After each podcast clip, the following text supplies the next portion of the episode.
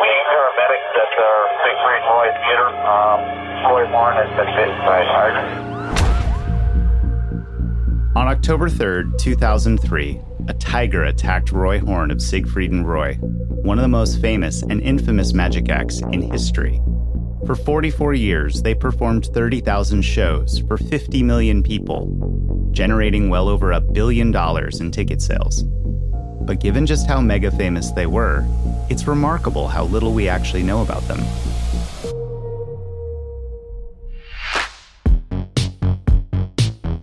Ladies and gentlemen, the superstars of magic, The mystifying the most outstanding act in show business. Siegfried and Roy. Siegfried and Roy. Siegfried and Roy. The more successful Siegfried and Roy become, speculation surrounding their personal lives only grows. Siegfried, it's a very unusual relationship you two have. It's true. We are brothers. We are actually more than brothers. Are you lovers?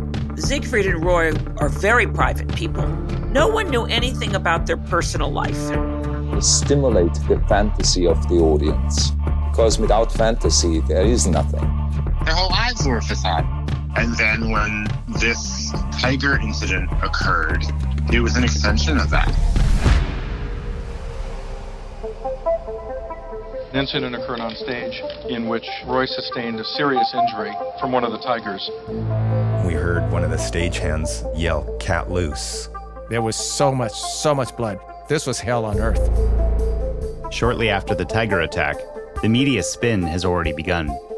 After over 30,000 live performances, uh, this one tragic accident is obviously an anomaly.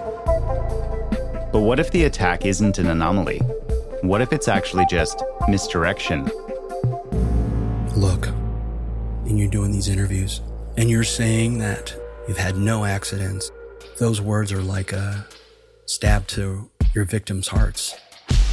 There's the Siegfried and Roy we all witnessed on stage, and then there's everything that unfolded behind the curtain. I'm Steven Leckart, and this is Wild Things Siegfried and Roy, an Apple TV Plus podcast produced by At Will Media. Listen and follow on Apple Podcasts. Now, ladies and gentlemen, behold